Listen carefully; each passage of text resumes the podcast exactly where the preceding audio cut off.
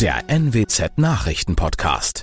Guten Morgen zum Nachrichtenpodcast der NWZ. Mein Name ist Norbert Martens.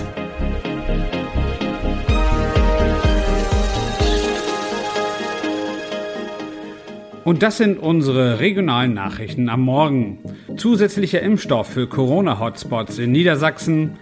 Gutachten entlastet ostfriesischen Klinikchef nach Impfung und Verfahren nach Corona-Ausbruch in Augustfehn eingestellt. Niedersachsen verteilt seine erste Charge des Corona-Impfstoffs von Johnson Johnson an fünf Regionen mit hohen Infektionszahlen. Am Freitag und Samstag werden die Impfzentren in Fechter, Salzgitter, Delmenhorst, Peine und Wolfsburg damit beliefert. Besonders Fechter gehört mit einer Inzidenz von über 300 zu den Hotspots im Land. Gesundheitsministerin Daniela Behrens hob am Donnerstag hervor, dass der Impfstoff von Johnson Johnson bereits nach einer Impfung den vollständigen Schutz biete. Deshalb können wir in kurzer Zeit vergleichsweise viele Menschen vor einer Erkrankung und schweren Verläufen schützen, so die SPD-Politikerin. Nach der vorzeitigen Impfung eines Klinikchefs mehrerer Krankenhäuser in Ostfriesland kommt eine Untersuchung zu dem Schluss, dass kein Vergehen wegen Vorteilsnahme vorliegt. Das geht aus einem Gutachten hervor, das ein beauftragter Rechtsanwalt am Donnerstag den Entscheidern der Kliniken Aurich-Emden-Norden vorstellte. Das teilte der Landkreis Aurich nach der Sitzung mit. Der Geschäftsführer des Klinikverbundes hatte sich im Januar ebenso wie andere Verwaltungsangestellte gegen Covid-19 impfen lassen, obwohl Pflegekräfte und Ärzte der Klinik laut Impfverordnung eigentlich eher dran gewesen wären. Der Vorfall hatte in der Öffentlichkeit für Empörung gesorgt. Einer der schlimmsten Corona-Ausbrüche in Norddeutschland wird nun doch kein Fall für die Justiz. Nur wenige Tage nach der ersten Impfung kam es Ende Februar in einem Augustfener Pflegeheim zu einer Masseninfektion. Innerhalb weniger Tage wurden rund 80 Bewohner und Mitarbeiter positiv getestet. In den Tagen darauf erkrankten viele Heimbewohner schwer, 18 Senioren starben. Die Staatsanwaltschaft Oldenburg hatte daraufhin wegen des Verdachts auf fahrlässige Tötung Ermittlungen eingeleitet. Diese sind nun abgeschlossen mit dem Ergebnis, der Heimleitung ist kein strafrechtlicher Vorwurf zu machen. Das waren unsere Nachrichten aus der Region. Weitere aktuelle News aus dem Nordwesten finden Sie wie immer auf NWZ Online. So, und Aktuelles aus Deutschland und der Welt hören Sie jetzt von unseren Kollegen aus Berlin. Vielen Dank und schönen guten Morgen. Ich bin Maja Däne und das sind heute unsere Themen aus Deutschland und der Welt.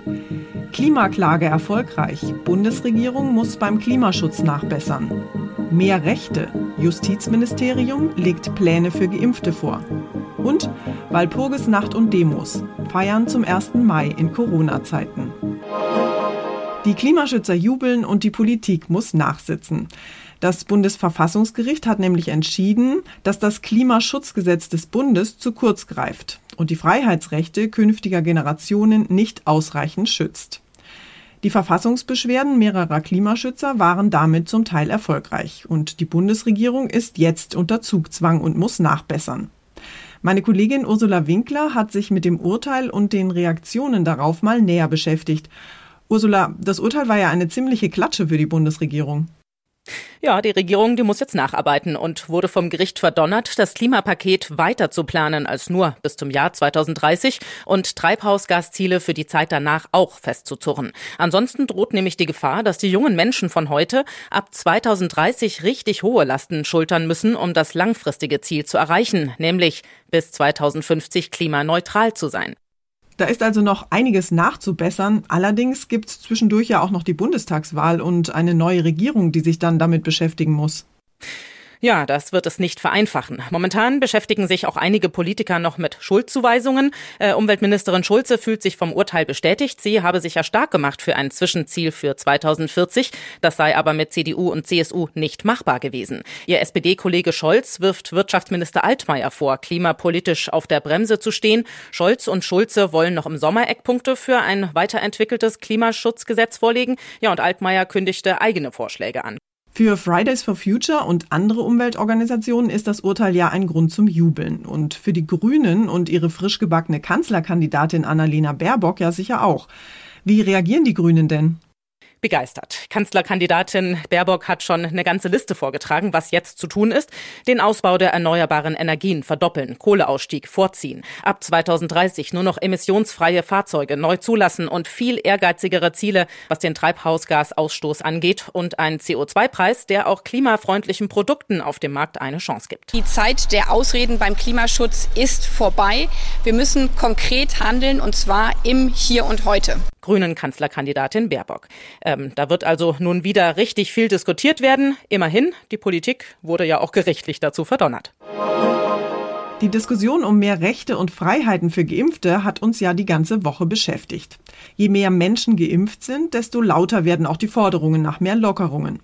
Justizministerin Lambrecht hat jetzt einen Entwurf vorgelegt. Demnach sollen vollständig geimpfte und Genesene künftig von Auflagen für private Treffen und von nächtlichen Ausgangsbeschränkungen ausgenommen werden. Ohne aktuellen negativen Tests sollen Geimpfte und Genesene in Geschäfte oder in den Zoo dürfen, steht in dem Entwurf bei Kontaktbeschränkungen nicht mehr mitgezählt werden, Quarantänepflichten bei Reiserückkehr wegfallen. Geimpfte und Genesene, die draußen unterwegs sind, wenn eigentlich Ausgangssperre gilt, sollen einen Impf- bzw. Infektionsnachweis vorzeigen können müssen. Der Entwurf wird jetzt noch innerhalb der Bundesregierung abgestimmt. Die SPD möchte ihn am liebsten schon nächste Woche von Bundestag und Bundesrat verabschieden lassen. Jan-Henner Reitze, Berlin. Bei den Diskussionen rund ums Thema Impfen ist von einer Gruppe bisher eigentlich noch gar keine Rede gewesen, nämlich von Kindern und Jugendlichen. Bisher können Jugendliche ab 16 Jahren mit dem Impfstoff von BioNTech Pfizer geimpft werden. Für Kinder gibt es aber bisher noch gar keinen zugelassenen Impfstoff. Das könnte sich allerdings bald ändern, denn BioNTech will in Kürze eine Zulassung für Kinder ab 12 Jahren in der EU beantragen. In den USA hat BioNTech seine Studiendaten für die 12- bis 15-Jährigen bereits eingereicht. In Europa liege man in den letzten Zügen, sagt BioNTech-Chef Shahin. Erste Studiendaten hätten gezeigt, der Impfstoff sei zu 100 Prozent wirksam und gut verträglich. Shahin rechnet mit ersten Impfungen bereits von Anfang Juni an. Auch für jüngere Kinder gibt's Hoffnung auf einen baldigen Impfstoff. Im Juli könnten erste Ergebnisse für die 5- bis 12-Jährigen, im September für die jüngeren Kinder vorliegen. Experten sehen in der Impfung von Kindern einen wichtigen Schritt hin zur Herdenimmunität. Clemens Kurt, Berlin. Und wir werfen noch einen Blick auf das kommende 1. Mai-Wochenende. Viele Hexenpuppen und Kostüme bleiben in diesem Jahr ja wohl im Keller, denn die traditionellen Feiern zur Walpurgisnacht am 1. Mai fallen Corona-bedingt leider aus. Demonstrationen dürfen dagegen wohl am 1. Mai stattfinden und viele größere Städte bereiten sich darauf schon mal dementsprechend vor. Mein Kollege Benedikt Meise hat sich bei Walpurgisnacht Hexen und Mai-Demonstranten mal umgehört. Benedikt, lass uns doch erstmal auf die Demos gucken. Ist es denn überhaupt erlaubt, aktuell zu demonstrieren, auch mit Hinblick auf Ausgangssperren? Also grundsätzlich ist es erlaubt zu demonstrieren, aber manche Städte haben bereits im Vorfeld versucht, dem ein Riegel vorzuschieben, teils ohne Erfolg. Deswegen soll dann abends definitiv Schluss sein, Stichwort Ausgangssperre. Die Polizei in Berlin sieht das anders. Sie rüstet derzeit auf, Stand jetzt werde mit 4000 Beamten geplant. Das kann aber noch schnell mehr werden, weil nicht nur die jährlich stattfindenden Demos zu erwarten sind, sondern auch die der Querdenker. Die Ausgangssperre greife bei Demonstrationen nicht, es muss sich aber definitiv um eine solche handeln. Gegen Partys in Parks beispielsweise werde man vorgehen. Wie sieht es denn mit Partys zur Walpurgisnacht aus? Auf dem Brocken im Harz findet ja jedes Jahr ein großes Fest statt und auch anderswo sind normalerweise in der Nacht zum 1. Mai die Hexen unterwegs. Die müssen dieses Jahr allerdings zu Hause bleiben und sich digital austoben, oder? Ja, es gibt ein digitales Wissensquiz rund um die jahrhundertalte Tradition, denn diese Nacht solle wohl nicht einfach so sang- und klanglos verstreichen, teilte der Harzer Tourismusverband mit. Zu gewinnen gibt es wohl auch was. Die Walpurgisnacht wird im Harz ja seit Jahrhunderten gefeiert. Nach altem Volksglauben fliegen Hexen auf ihren Besen vom Hexentanzplatz auf den nahegelegenen Brocken, auch Blocksberg genannt, um dort mit dem Teufel zu feiern und zu tanzen. Tanz in den Mai also diesmal eher im heimischen Wohnzimmer. Dankeschön, Benedikt.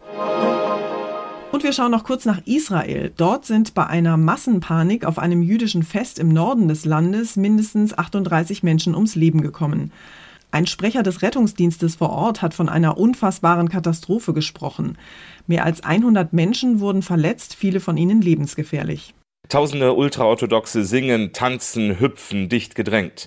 Wohl auch euphorisiert, dass das trotz Corona im schon weitgehend durchgeimpften Israel wieder möglich ist, feiern sie ausgelassen den jüdischen Feiertag Lag Baoma. Da geht es um den jüdischen Aufstand gegen die römischen Besatzer im Jahr 132. Auf einmal passiert's, eine Kettenreaktion, Menschen rutschen auf einer Treppe aus, fallen hin, die dahinter stürzen auch, Panik bricht aus, eine Tribüne soll in dem Chaos eingestürzt sein, berichten manche Medien. Uli Reitinger, Nachrichtenredaktion. Unser Tipp des Tages heute für alle Filmfans. Das erste Maiwochenende liegt ja vor uns und so richtig tolles sonniges Frühlingswetter soll es vielerorts ja erstmal nicht geben. Vielleicht ist das eine ganz gute Gelegenheit, den ein oder anderen neuen Film zu gucken. Thomas Bremser aus unserer Serviceredaktion hat sich mal die neuen Film-Highlights angeschaut, die bei Amazon, Netflix und Co. im Mai so auf dem Programm stehen. Thomas, fangen wir mal mit ein paar deutschen Filmen an, die da zu sehen sind.